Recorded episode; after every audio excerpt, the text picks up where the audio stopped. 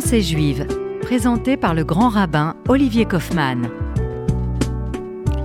Bonjour chères auditrices et auditeurs de Radio RCJ. Bienvenue dans la page de Chavruta, cette page dans laquelle nous essayons euh, chacun et chacune à, à, cet exercice de méditation. Et j'avais envie de vous parler euh, aujourd'hui de Jérusalem. Jérusalem, ville éternelle, Jérusalem qui incarne pour chacun d'entre nous euh, la paix, l'éternité, la rencontre, les retrouvailles avec euh, le mur euh, occidental, le Kotel à Amaravi. J'avais surtout envie aujourd'hui de, de voir avec vous ce lien que nous devrions peut-être mettre sur un piédestal afin euh, de faire preuve de pédagogie et d'expliquer aux uns et aux autres qui pour certains euh, ont du mal à comprendre le lien entre Jérusalem et le peuple juif. Mais mettons de côté euh, ce décompte de savoir combien dans la Bible il y a de références à Jérusalem par rapport aux autres textes fondateurs des grandes religions. Mettons de côté euh, tout ce qui pourrait euh, nous lancer dans un travail euh, de compte d'apothicaire, de concurrence. Non, cette fois-ci, j'aimerais avec vous faire le lien entre la montagne du Sinaï et Jérusalem. Sinaï et Jérusalem. Je le dis avec d'autant plus d'assurance que nous voyons bien dans la trame des fêtes de pèlerinage que la première fête du calendrier liturgique, c'est la fête de Pessah, la fête de la libération du peuple d'Israël qui sort de cet euh, esclavage en Égypte, mais qui sort aussi euh, d'un univers mental euh, de juifs, ou plutôt d'hébreux humiliés, euh, d'hébreux euh, qui baissent la tête. Cette difficulté parfois à être fier de ce que nous sommes, d'incarner l'honneur et la dignité d'Israël. Et c'est précisément pour, euh, je dirais, redorer le blason, mais à nos propres yeux, d'Israël, c'est-à-dire de, de- de pouvoir retrouver les fondements même de la dignité d'Israël, que le peuple d'Israël va recevoir la Torah au mont Sinaï, trois mois après, c'est très juste, trois mois après la sortie d'Égypte. Ils auraient pu recevoir la Torah euh, en Israël, ils auraient pu recevoir même la Torah euh, à Jérusalem. Le prophète Isaïe ne dit-il pas euh, Kimit Sion Tetse Torah ou Dvar Hashem Yerushalayim La Torah sortira de Sion et la parole divine de Jérusalem. Non. Il faut passer par l'étape du désert du Sinaï pour pouvoir mieux euh, se diriger vers Israël et donc vers Jérusalem. Vous l'aurez compris, la, la véritable finalité de la sortie d'Égypte, ce n'est pas le mont Sinaï. Et Dieu sait que nous n'allons pas pèleriner euh, dans le désert du Sinaï et que nous ne sommes pas tombés dans l'écueil de l'idolâtrie autour de la montagne du Sinaï. Non, par contre, ce que les enfants d'Israël vont devoir apprendre, mais somme toute, il y a déjà dans la Torah des lois qui sont euh, liées à la terre d'Israël, qui ne peuvent être appliquées qu'en terre d'Israël. Je pense aux lois agricoles, comme celle de la Shemitah, euh, le repos shabbatique tous les sept ans de la terre d'Israël. Eh bien, c'est comme pour rappeler au peuple juif sa vocation première. C'est de tirer de la Torah toutes sortes d'éléments, entre autres des éléments spirituels, dans l'existence euh, pour faire naître une nouvelle civilisation. Israël reçoit la Torah non pas pour être dans l'entre-soi, bien au contraire, pour endosser sa vocation universelle. Mais cette vocation universelle ne peut être endossée que si nous entretenons ce particularisme. Une mission euh, civilisatrice, une mission euh, de réparation du monde. Et vous l'aurez compris ici aussi. Lorsque nous nous attaquons à ce sujet, il y a là encore ce principe de l'intimité du Sinaï, du secret du Sinaï. Alors c'est vrai qu'on rappelle souvent euh, euh, aux couples que nous marions que euh, le dénuptial, le fameux dénuptial, la roupa, symbolise entre autres la montagne du Sinaï. Et on rappelle aux couples que la ketouba du couple, cet acte d'engagement marital, ressemble à la Torah d'Israël lorsqu'Israël s'est marié avec Dieu. Et c'est vrai que cette intimité, nous devons la faire ressentir au couple. Alors c'est un peu compliqué parce qu'il y a plein de monde dans la synagogue pour célébrer un mariage, mais en même temps, cette roupa est là pour isoler le couple du reste du monde. Vous êtes au centre du monde et vous devez euh, endosser cette euh, responsabilité vis-à-vis du monde, mais en même temps, vous devez travailler votre intimité. Surtout la première année du mariage. Et les autres aussi. Et donc, ce qui veut dire que quand Israël s'est marié avec Dieu, il aurait pu croire que on aurait pu se contenter euh, de ce Sinaï. On aurait pu se contenter euh, de rester même dans le désert du Sinaï. Pourquoi aller ailleurs alors que euh, ce sentiment d'euphorie, ce sentiment d'extase qu'ils avaient déjà ressenti devant la mer Rouge après avoir l'avoir traversée était suffisamment prégnant pour être dans l'élan, dans la ferveur religieuse? À quoi bon aller ailleurs puisque on a tout reçu? C'est la Torah l'essentiel de sa vie. C'est la Torah qui euh, euh, insuffle un mode de vie. Eh bien, non. Non, parce que, encore une fois, le silence du désert, le secret du désert, l'isolement du désert est constitutif euh, de cette acceptation, de ce lien marital avec Dieu, mais il ne suffit pas. Oui, recevoir dans le secret l'intimité du Sinaï la Torah, c'est être hors du temps, c'est être dans un espace intemporel, mais ce n'est qu'une étape intermédiaire.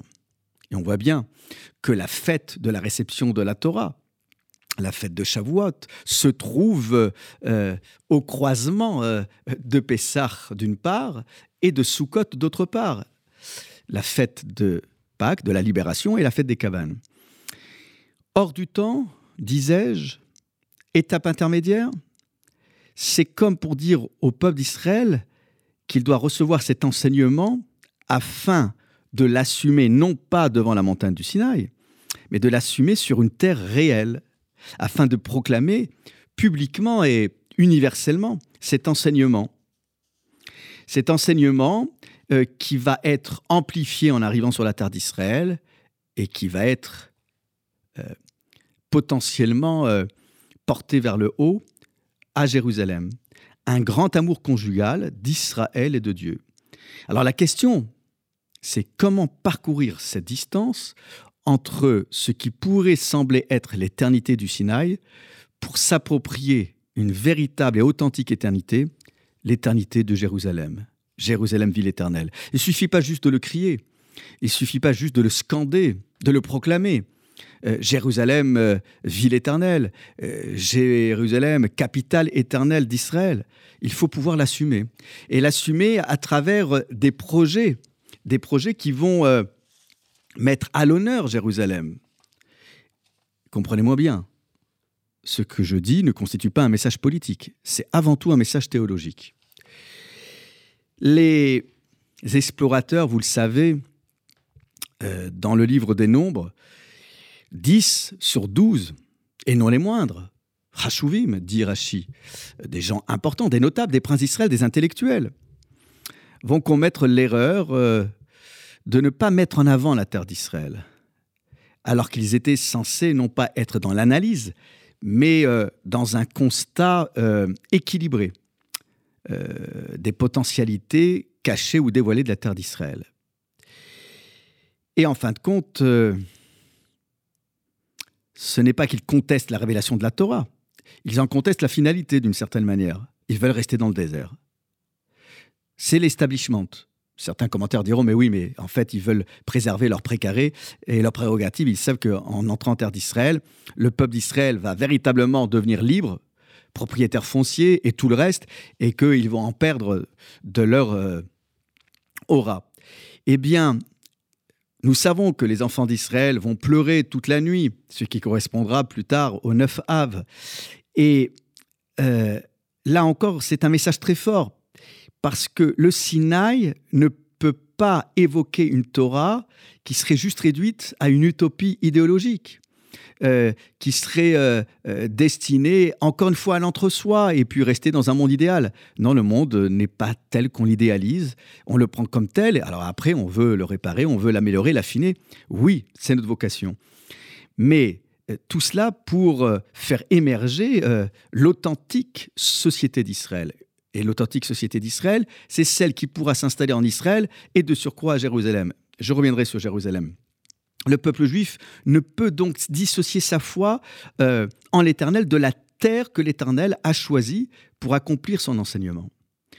En somme, faire descendre la présence divine en bas, c'est à condition qu'on puisse habiter la terre d'Israël et euh, investir Jérusalem. Une mission civilisatrice transcendante. Vous me direz, mais on peut le faire en diaspora.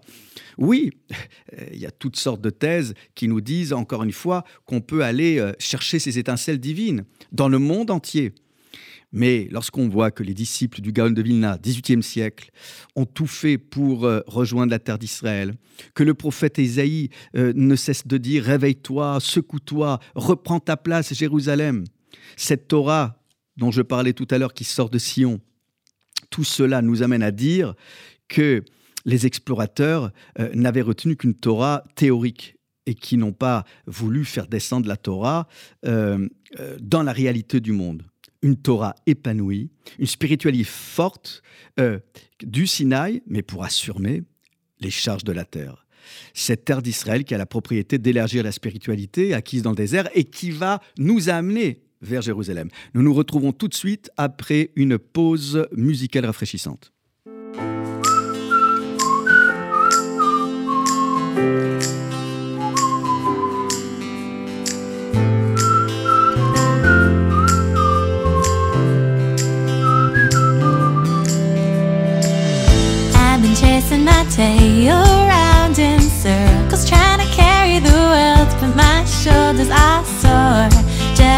Days with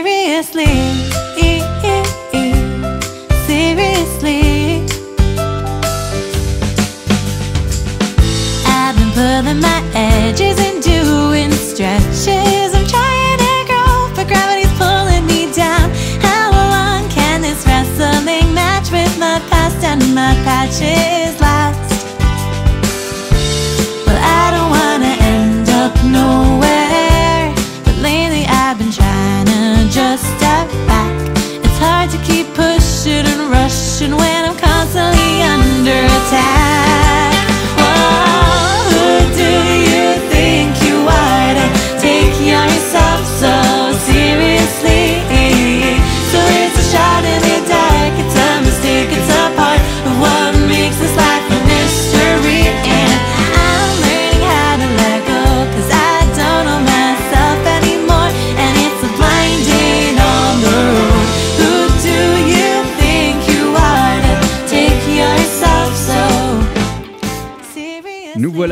après cette pause rafraîchissante. Alors je vous rassure, c'est toujours notre couple Yonona, mais qui parfois passe de l'hébreu à l'anglais, mais toujours avec la même rythmique, au point que même la technique s'est enflammée euh, euh, avec euh, cette musique qui transcende. Alors, nous voilà de retour sur cette, euh, euh, sur cette envolée. Alors là aussi, euh, encore une fois, je rassure, ce n'est pas un message politique, mais vous savez, le sionisme n'est pas né avec l'État d'Israël et il n'est pas né juste avec la création du mouvement sioniste en tant que mouvement politique, mais il a toujours été présent dans nos cœurs.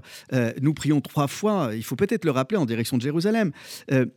Rabbi Judah Alevi, Rabbi Judah Alevi, ce poète, ce rabbin, l'auteur de ce fameux livre, euh, de ce dialogue euh, incroyable avec le roi des Khazars dans le livre de Kuzari, n'a-t-il pas dit Libi Mizrach, mon cœur est en Orient et je suis en Occident. Comment pourrais-je trouver plaisir à ce que je mange?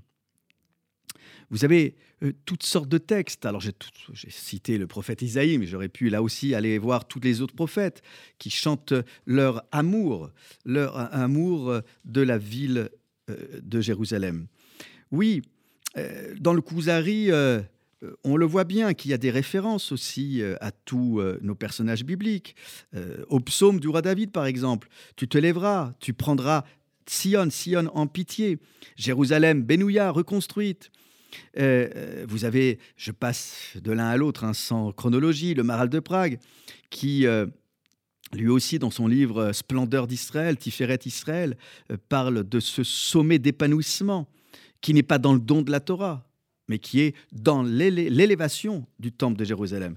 Voilà, donc c'est tout cela, on ne peut pas le nier. Euh, ça fait partie de notre littérature rabbinique et ça fait partie euh, de notre idéal. dans tout ce que nous faisons et de tout ce que nous chantons.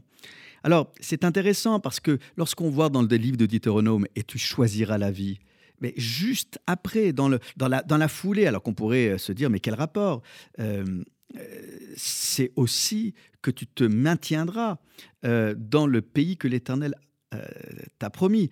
Donc c'est bien la preuve que cette alliance de vie éternelle pour le peuple du Sinaï, c'est celle qu'il projette vers Jérusalem passe nécessairement par son installation euh, à Jérusalem. Et puis, tout à l'heure, je disais une Jérusalem qui soit à l'honneur de nos attentes, parce que le prophète Ishaïa, Isaïe, est très clair.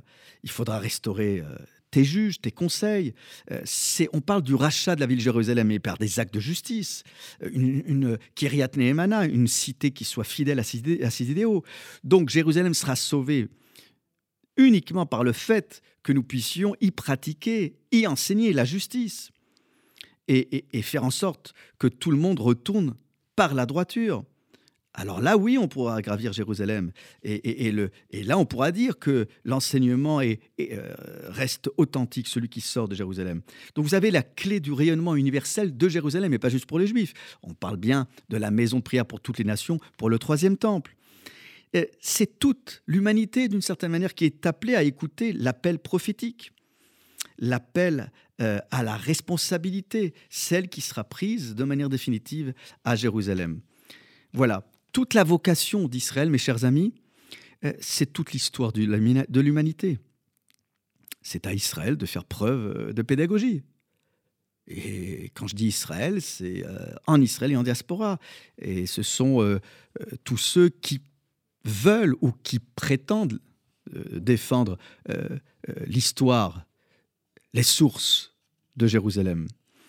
C'est à nous de faire preuve de pédagogie pour rappeler euh, ben, d'abord euh, à chacun d'entre nous et puis après à l'ensemble des peuples le sens de notre histoire qui est en fait le sens de leur histoire. Faire rayonner, vivre à Sion. Euh, alors il faut qu'on soit capable de prouver qu'on est à même de vivre ce que nous avons entendu en Sinaï. C'est ça la distance entre le Sinaï et Sion. voyez, la sonorité est à peu près la même, presque. Incarner ce message. Alors oui, certains ont refusé, certains ont voulu étouffer euh, cette parole, cette parole prophétique sur Israël. Mais que les nations comprennent que le message que nous mettons en avant n'est là que pour vivifier le monde. C'est ainsi que le prônaient nos prophètes.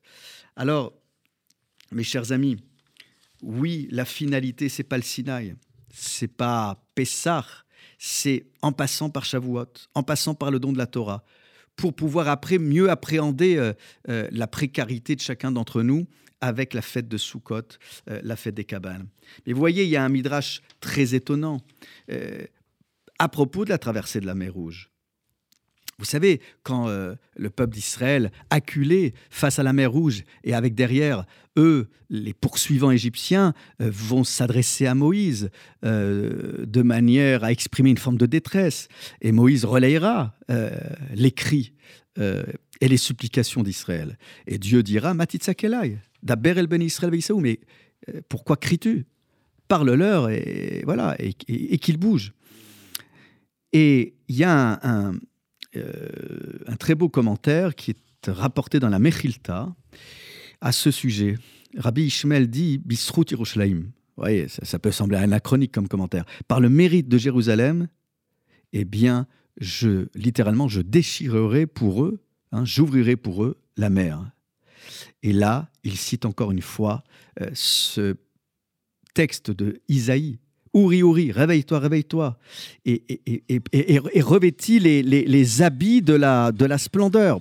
Ces habits de la splendeur, c'est précisément euh, cette capacité à, à retrouver à retrouver la dignité d'Israël. Eh bien, si vous le voulez, euh, en somme, ce que nous dit le commentaire, si vous voulez vraiment traverser euh, euh, les, les, horreurs de la, de la, de, je dirais, de l'asservissement en Égypte, les horreurs de, tout ce que vous allez pouvoir éprouver dans votre vie, dans votre chair, eh bien, faites en sorte précisément de traverser de traverser euh, la tête haute euh, toutes les mers et tous les obstacles qui pourraient se dresser sur votre chemin. Oui, arriver en Israël et de surcroît arriver à Jérusalem n'est pas sans obstacle. Et on pense euh, à tous nos ancêtres qui rêvaient de Jérusalem et qui parfois ont traversé des contrées. durant de nombreux jours de voyage pour rejoindre Jérusalem. Mes chers amis, Jérusalem, ville éternelle, Jérusalem, ville de paix, Jérusalem qui sera le phare du monde lorsque tous les frères d'Israël et sœurs d'Israël et les frères et sœurs en humanité se retrouveront. Oui, l'histoire, reconnaissons-le, a toujours voulu nier la souveraineté euh, des Juifs sur cette ville, mais jamais le peuple d'Israël n'a oublié sa ville de Jérusalem. Nous prions le soir de Kippour, à la Neila, quand nous clôturons, euh, juste après avoir sonné le, chauffard de la délivrance, de la fin du jeûne.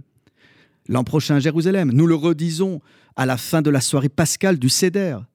Nous n'avons jamais oublié Jérusalem. Mais Jérusalem est au cœur de nos espérances. Jérusalem incarne notre espoir. Et c'est ce Jérusalem, cette Jérusalem, au centre de toutes nos pensées.